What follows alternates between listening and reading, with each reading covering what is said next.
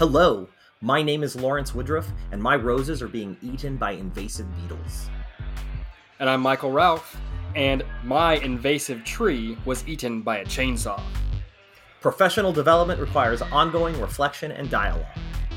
So join us as we spend our Saturday discussing education research and drinking beer.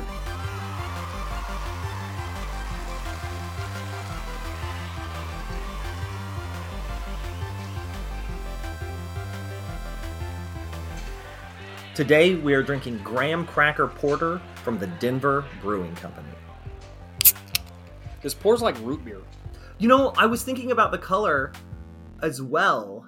Uh, that when it's in the glass, it's mostly opaque, but while it's pouring, you can see through it. It's a, a reddish brown, a light reddish brown. It has sort of like a, I was going to say soda consistency in the pour, but you're right. It does have this root beer kind of uh, feeling to it.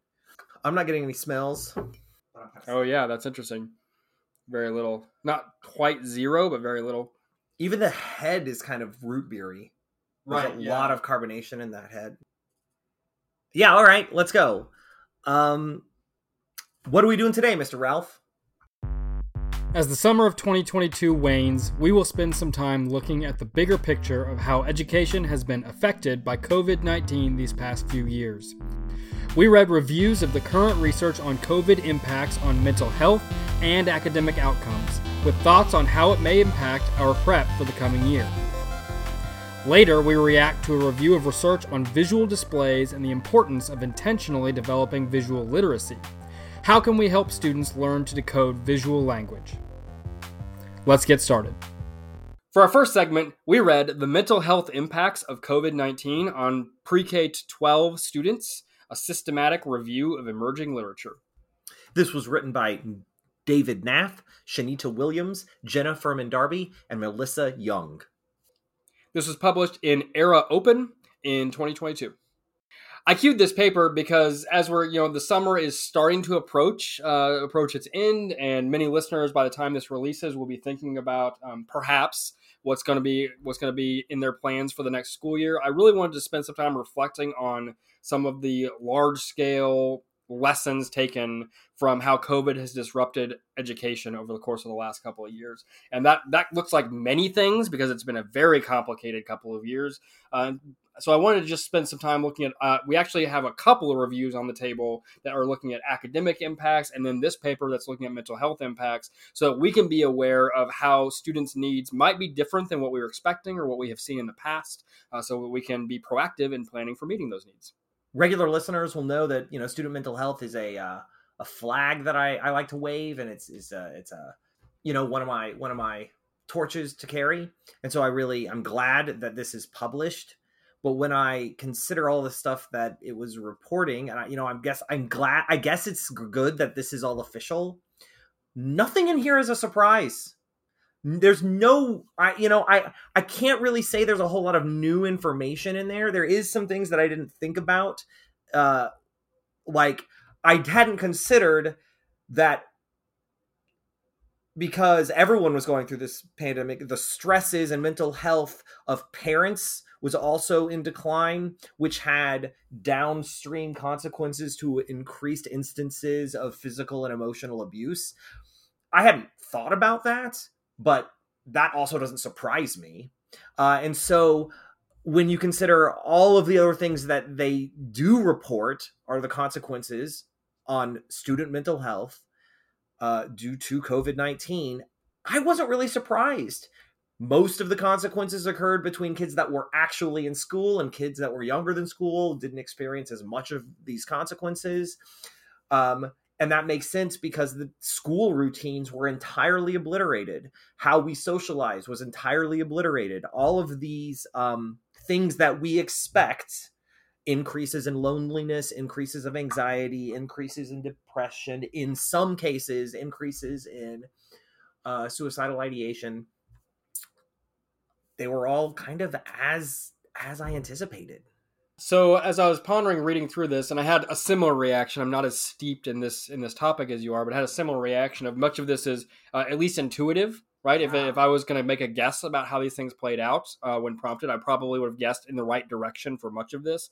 But I think what I took away reading through this was the importance of embracing the truth that student needs are going to be more extensive than they have been in the past. There are some statistics early on in the paper that they shared looking at uh, some some of our past examples come from things like uh, like natural disasters and so they shared one of the things uh, in the um, population of students affected by Hurricane Katrina, which is nearly 200,000 students, they saw that about a third of them experience uh, either post traumatic stress disorder or depression depression symptoms. A third of students affected by this disaster um, exhibited some of these symptoms. That's and that's a lot. Like the reality is that that's a lot. And then I paired that with another statistic later on where they pointed out that for students, um, for eighty percent of students, they rely on school services to provide their mental health services. So a lot of students are going to be affected by their disrupted experiences. They're going to be maybe perhaps directly affected by COVID 19, either themselves or their caregivers. And so a lot of students are going to have mental health needs. And the vast majority of students need those meet, needs met in school. And so it is not an extra or an optional for people who work in schools. We have to embrace it. That's a reality that we're going to have to address. Uh, yeah, I did have, I did, I did identify three shoulds from the paper, and uh, because like summarizing that student mental health is bad in a many number of ways because of the pandemic, in ways that to me are intuitive you know maybe i'm not doing my job as, as a, as a semi journalistic agent where like we're going to translate the research you know for people who haven't read it. Um, maybe i should go through all the ways that the pandemic negatively affects the, the the mental health of our of our kids but i'm going to skip that for now and we're going to go to the should. This was i originally marked it as should number two.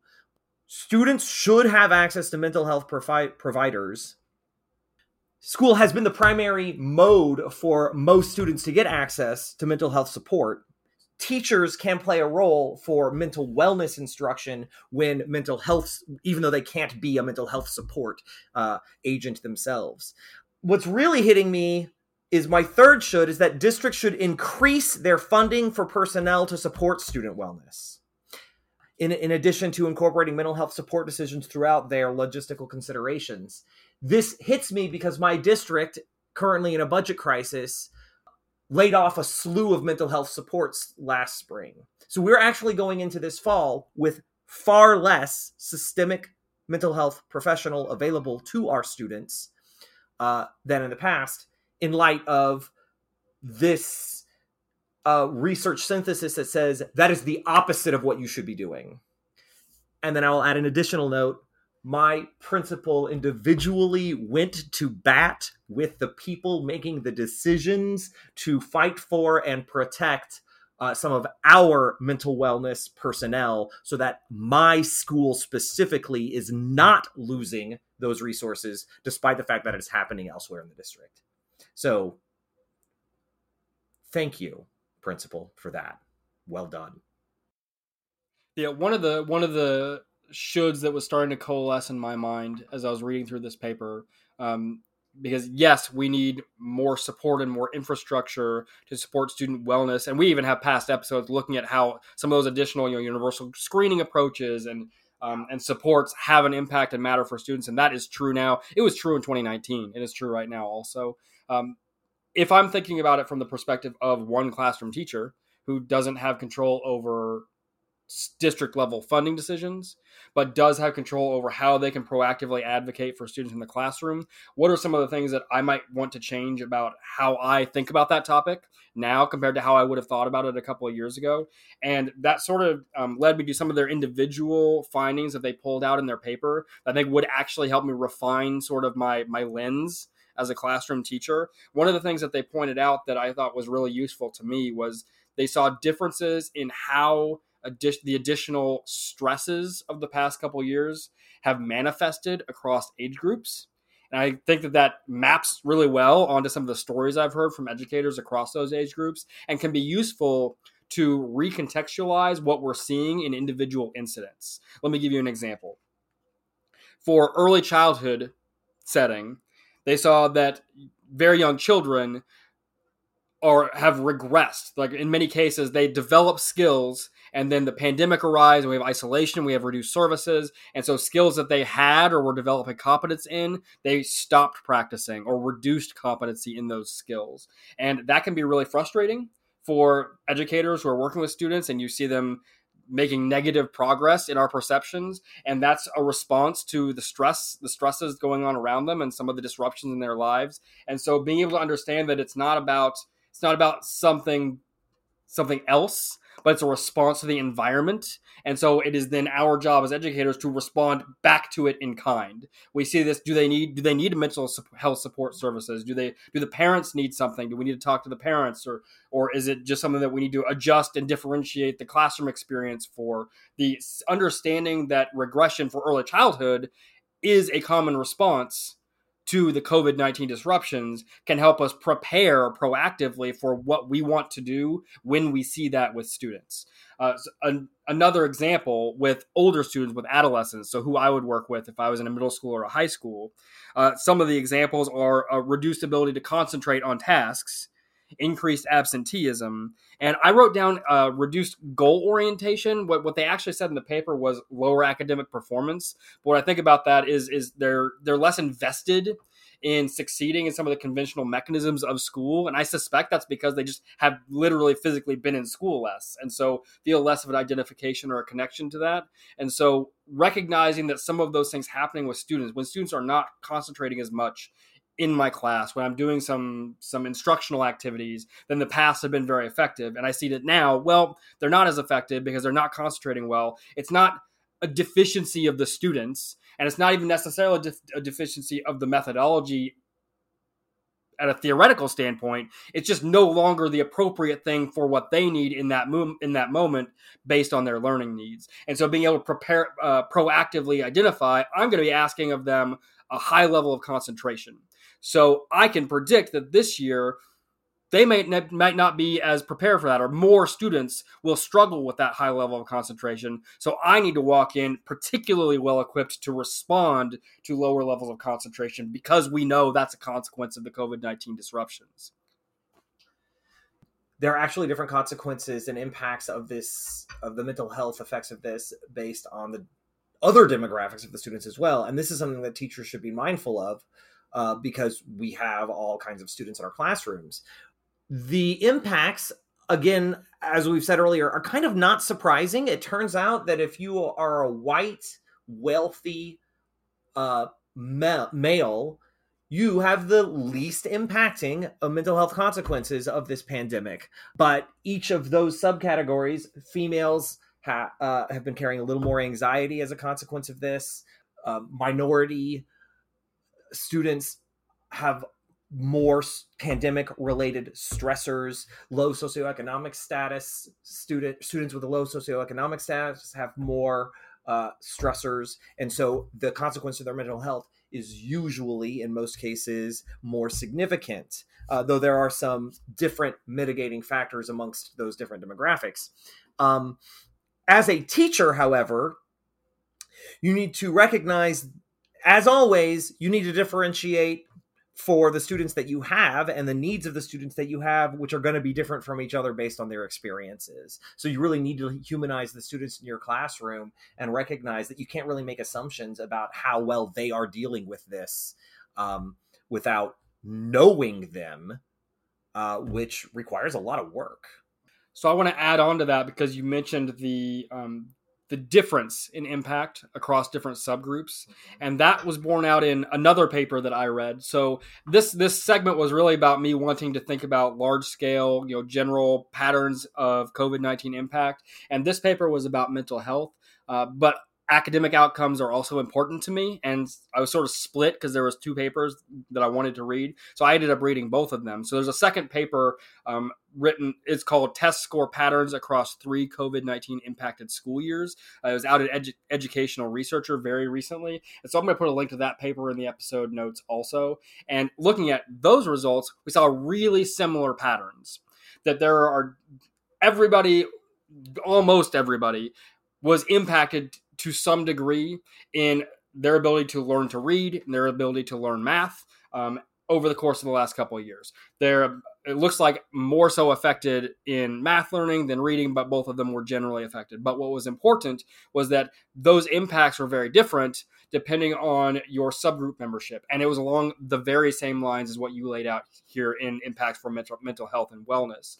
And so you saw minoritized identities with regard to gender, with regard to sexual orientation, with regard to race and ethnicity, with regard to poverty, uh, all of which are were different, with the minoritized groups being more heavily affected, presumably because they have they're already being affected by systemic violence from inequities in our society. And so that compounds or reduces their ability to deal with the other problems of these disruptions with mag- which magnifies their effects. And so they're being more harmed by the COVID 19 disruptions because they are dealing with other harmful things. Yeah. And so, what's important is seeing how that plays out in our classrooms so that we can proactively disrupt those mechanisms of marginalization and harm in our classrooms when we see them manifest in our individual classrooms. Recognizing that the differences between individual experiences are going to be very different and probably even more different than they would have been a couple of years ago. Um, I'm a big fan of uh, you know uh, confirming one's bias, especially when one confirm when you read papers saying you know negative consequences of um, excessive social media use. Uh, as a consequence of this pandemic, students increased their internet use, resulting in declining self esteem, declining well being, increased clinical depression, higher associations with anxiety and stress, uh, all spent with increased time at, online. Uh, there was uh, increased uh, of gaming addiction, increase uh, inattentive behaviors. However, when those social media devices were actually used to, you know, FaceTime your friends or your families or uh, allow for socialization across distance, though they positively mitigated some of the negative effects, contributing to a better sense of wellness and socialization for friends and family. So, if you are FaceTiming your aunt and uncle that you never get to see, you are reaping mental health benefits. If you're scrolling through TikTok the entire time, that's terrible for you. So, how people used their devices during the pandemic mattered, with overall there being greater negative effects with some significant positive effects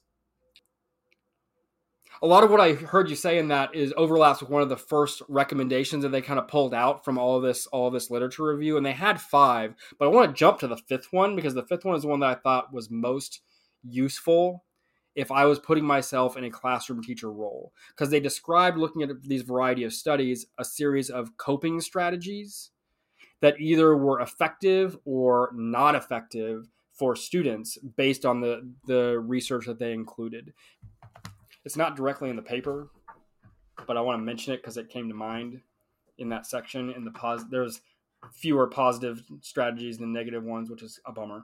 Um, in that list, I saw, and I'm not going to be able to cite it. I don't know whether I can even put this online because I don't. I'm not sure I can find the original source anymore. But I saw somebody talking a couple weeks ago about the impacts of optimism and pessimism again, and I think about that regularly because I could be called a pessimist. We are different in that regard, I think, generally.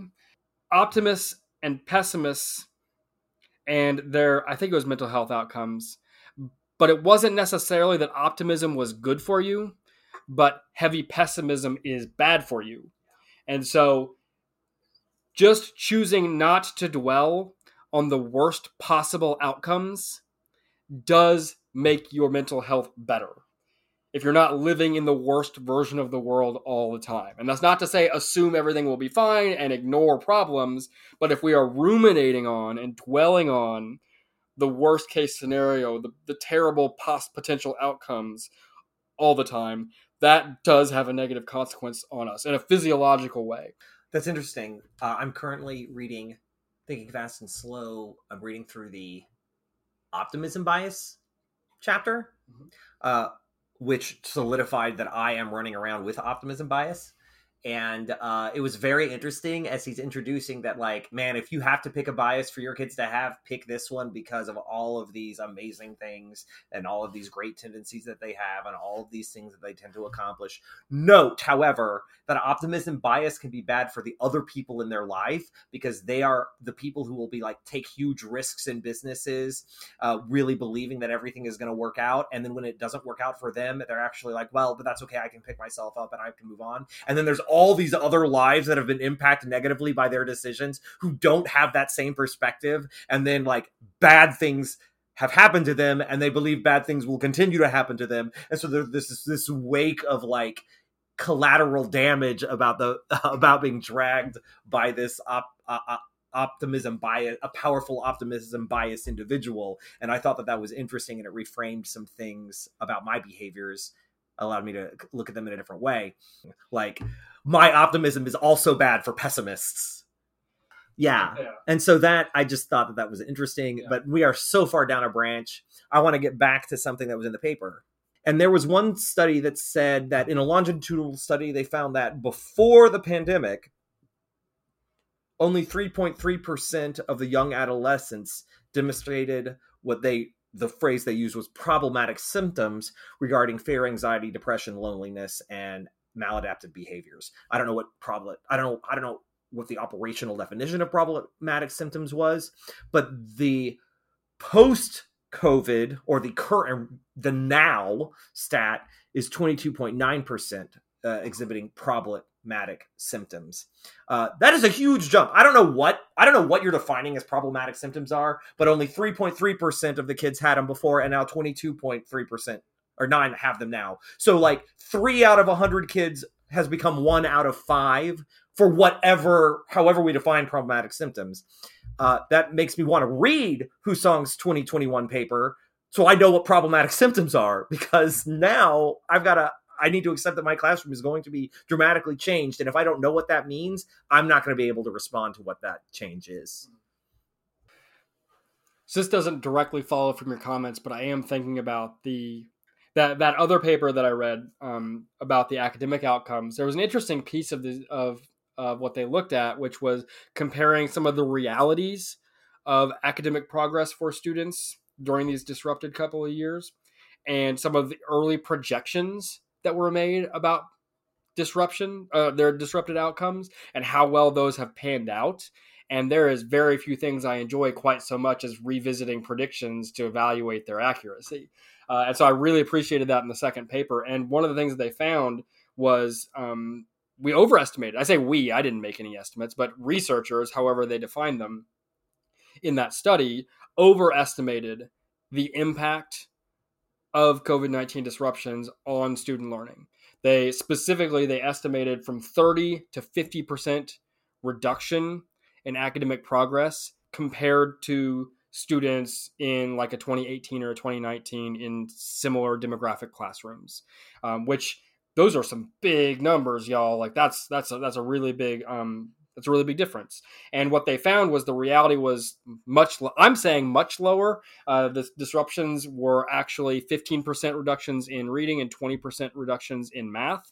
Uh, that that seems like a non-trivial difference to me. The authors specifically called it a slight a slight overestimation and that doesn't seem like a slight miss to me if you're going to take a 20% margin on your estimate and you still miss you missed like that's a miss uh, and so as i'm pondering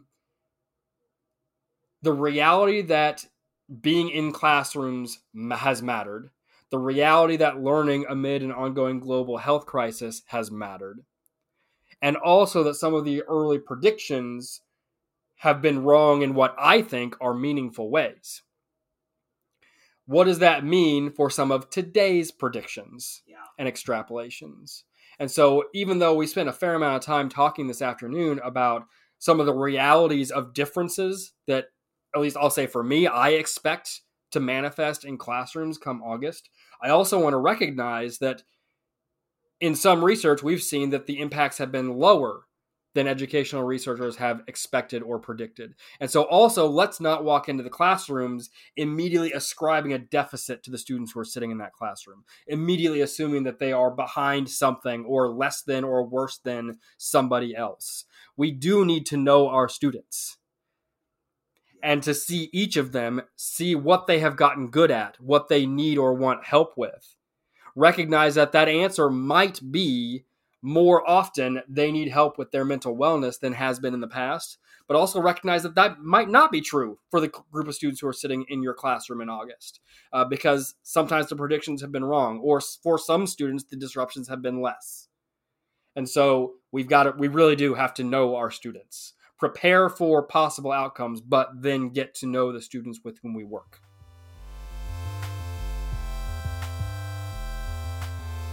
Listen, plan, and play.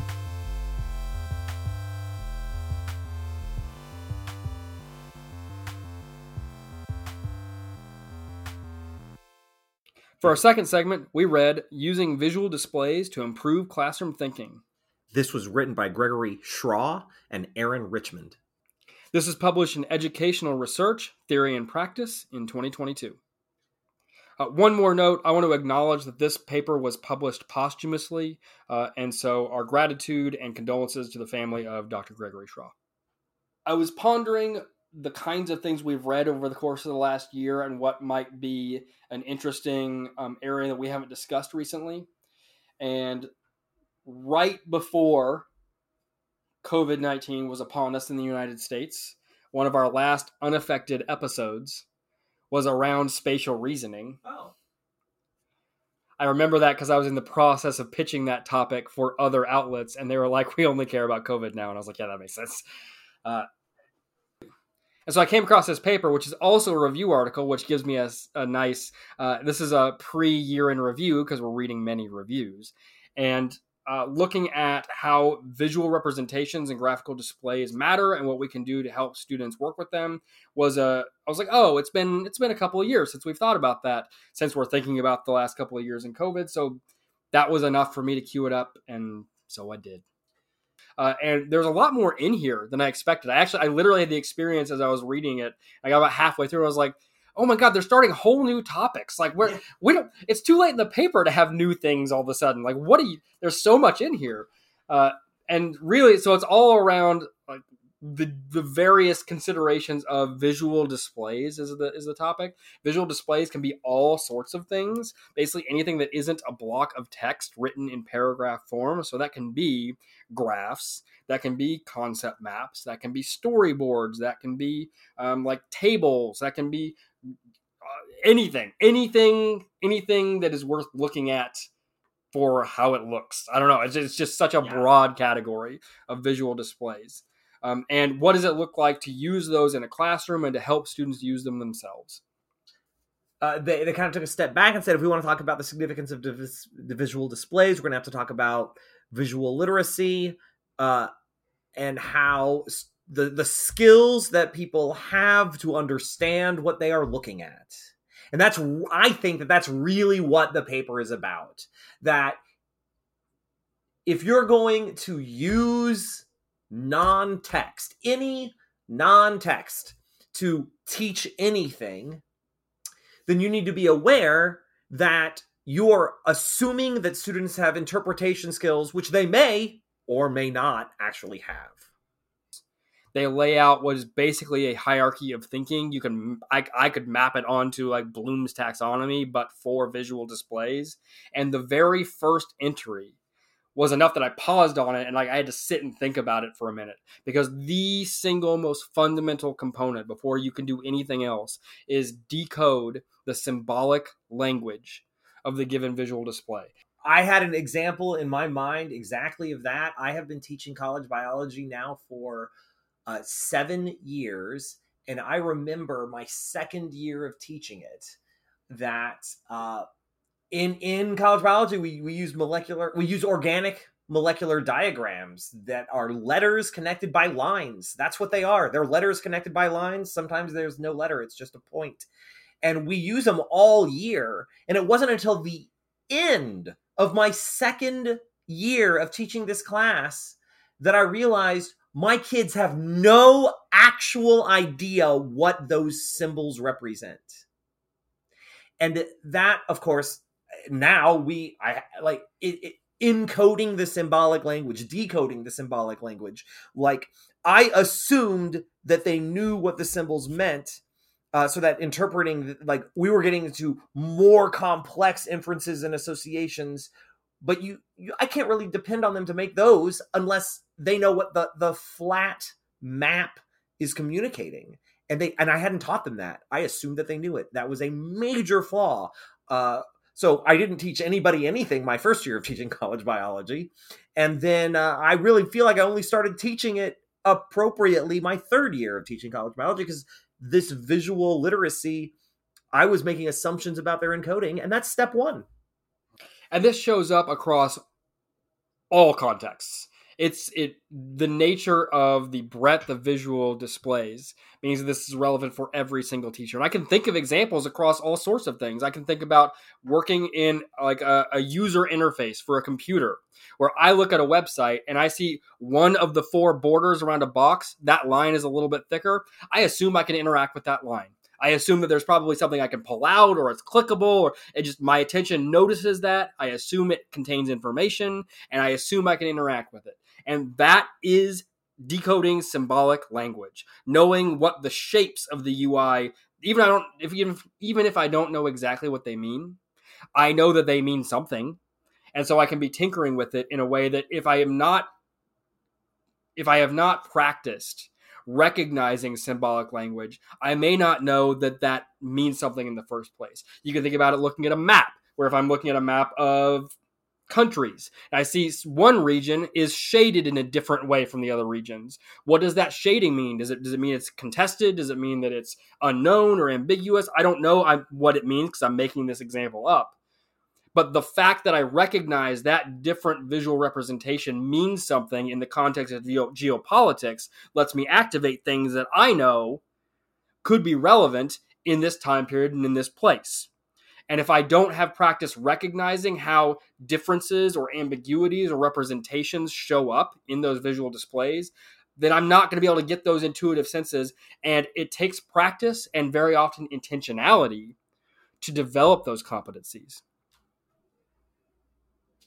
you know they are competent when they can not only interpret but also create visual displays and that's if you if you're like worried about I, i'm not i don't know if worried but if you are concerned about this skill and whether you've got them at a level where they are able that you can start taking things for granted you won't know that you're at that comfortable space until they can turn it around and re recreate a visual display in in another using different information or in another setting or another context. Unless they have transference of the of the creation of visual displays you really can't take for granted that the information that you're giving them is going to be uh, internalized uh, that makes me think of there's a really great example from a friend of the show, uh, Mr. Camden Hanslick Burton. So shout out! I'm going to use your story. There, I know that in his classroom uh, he has done, and I think maybe you've even done this also uh, an instance where they've shown multiple representations of the same thing that are using significantly different visual language to represent those things, and then spending considerable time helping students process what they're seeing and eventually merge their understanding across both of those models. You're emoting as though this is something you've done, so please. Uh, yeah, uh, I like to do it with um, the uh, transcription and translation, these highly complex processes that are happening within our cells. So uh, we got to rely on animations. We got to rely on people making choices about how they're going to uh, represent these complex molecules interacting in what is actually a very rapid fashion right so even when you're you I, I have one model that I show ha- having these interactions happen in real time, and it looks amazing, but no one can keep track of what the heck is happening. And then another one that is really slowly animated, that things are just kind of lackadaisical, right? Kick, recline, kick your feet up, have something to drink, and watch this long movie of this process that is actually taking place, uh, you know, hundreds of times a second. So it's um then we have to have discussions about well which one's right? And the answer is none of them. None of them are right. Not a single one of these is is quote correct. Uh, because you have to sacrifice accuracy to make other concepts accessible. And that's that's a part of scientific modeling period. Uh, and so one of the things that was striking me as i was reading this paper is that they do hit on it a little bit but uh, visual literacy uh, also interacts with disciplinary literacy because like the skills that we are understanding about models can definitely be transferred to other disciplines but in other disciplines you're going to be concentrating on other things. The way we use disciplinary literacy in an english class is is our visual literacy in an english class is going to be different than how it's practiced in a, in a math class and a um, a, a, science class and all of those together are cooperating to build this overall visual, uh, visual literacy skill that we definitely want our kids to have because it has all kinds of cognitive benefits. That skill contributes to all kinds of, of, of other cognitive interactions like being able to retrieve and store information better um, uh, having better access to problem solving strategies visual literacy feeds into all of their thinking skills. So uh, it's not something to ignore. I also have to call out because I later in their paper they got to a spot where I was like, "Yeah, this is all well and good, but what about?" And like they basically interrupted me with their writing as I was thinking, "What about?" As there was like, "Yeah, there are also a few things we do that are bad, and we should stop doing them right away." And I'm like, "Oh, they're spilling the tea. Let's talk about it." Uh, so I really appreciated they were pointing them out because they were not gotcha moments, but they were definite, clear, like, don't do these things because they interfere with your goal of growing visual literacy. And there were three, and honestly, I think the first one is the one that really like is big, and the other two were just, oh well, let's do better about those. But the first one was like, oh yeah, let's let's not make that mistake. The biggest recommendation was uh, there are too many instances, they were especially looking at textbooks, where you have visual representations that are extraneous, superfluous, unnecessary, that are just added as decoration or filler in textbooks.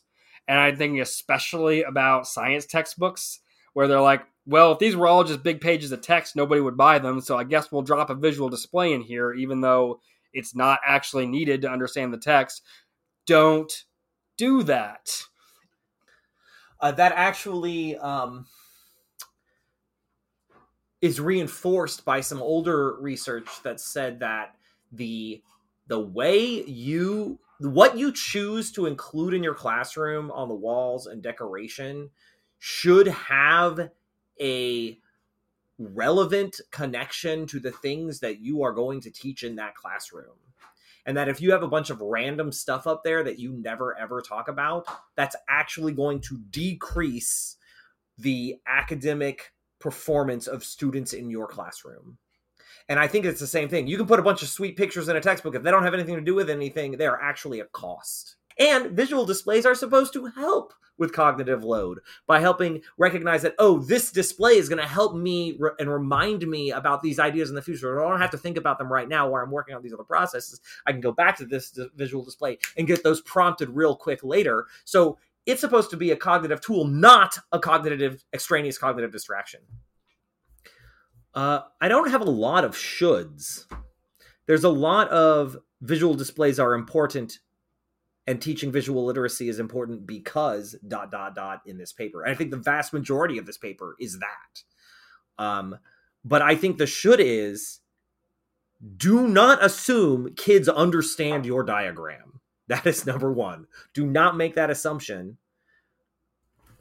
Actively make it a point that when you are choosing to use images to instruct, you spend some time teaching about the use of that image. And that teaching might be direct instruction, that teaching might be you telling them what the interpretation is or the symbolic language, and the teaching could be asking them what they're getting from it, right? The teaching could be having them create images that serve the same function as this other one, like, you know, teaching is broad. But don't just, here's an image, next. Don't do it. Spend some time using that image to instruct. There's one other piece in here that they called out that was useful to me because I hadn't connected these ideas as um, clearly as the authors did before, where they pointed out that visual dis- displays are especially useful in developing student argumentation skills. And I thought that was awesome because argumentation is cool. Argumentation is a key piece of uh, science practice that especially needs more attention. It was a it was a pretty uh, hot topic uh, right before COVID hit. Right, it was a really big um, area of scholarship and discussion in the professional organizations that I frequent. And so, if we're still interested in facilitating student development of argumentation skills, visual displays are excellent for developing those argumentation skills because very often the visual language is used to reinforce and scaffold argumentation. Visual displays are very often about making crisp arguments. And so the overlap is really good because I can say, okay, maybe I wasn't thinking about this piece of my, I wasn't thinking about, you know, the evidence I'm marshaling for my argument explicitly, but I know that when I look at this visual language, I'm expecting some language over here which then prompts me to think about, oh, that would be evidence. I would include material here for my evidence. I should provide it. And so the overlap in visual displays facilitating development of argumentation ability is awesome. That's something that I would really enjoy tinkering with in a classroom.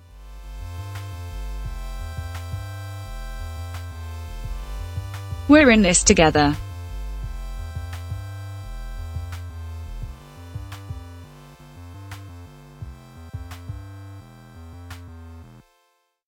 So, how was the beer? Uh, so the I, I've got my notes here. It's bitter in the middle. It has like a clean, no flavor aftertaste, and I left initial blank. Yeah, so, right. So it's like there's something that's not happening immediately, and then it's bitter, and then that goes away. Uh, and I wrote, it is like if this is an experiment in ter- uh, making a beer reflect the essence of graham cracker they have done a very good job because just like graham crackers i wish it was sweeter and it's not very satisfying I I just slightly don't enjoy that middle bitterness.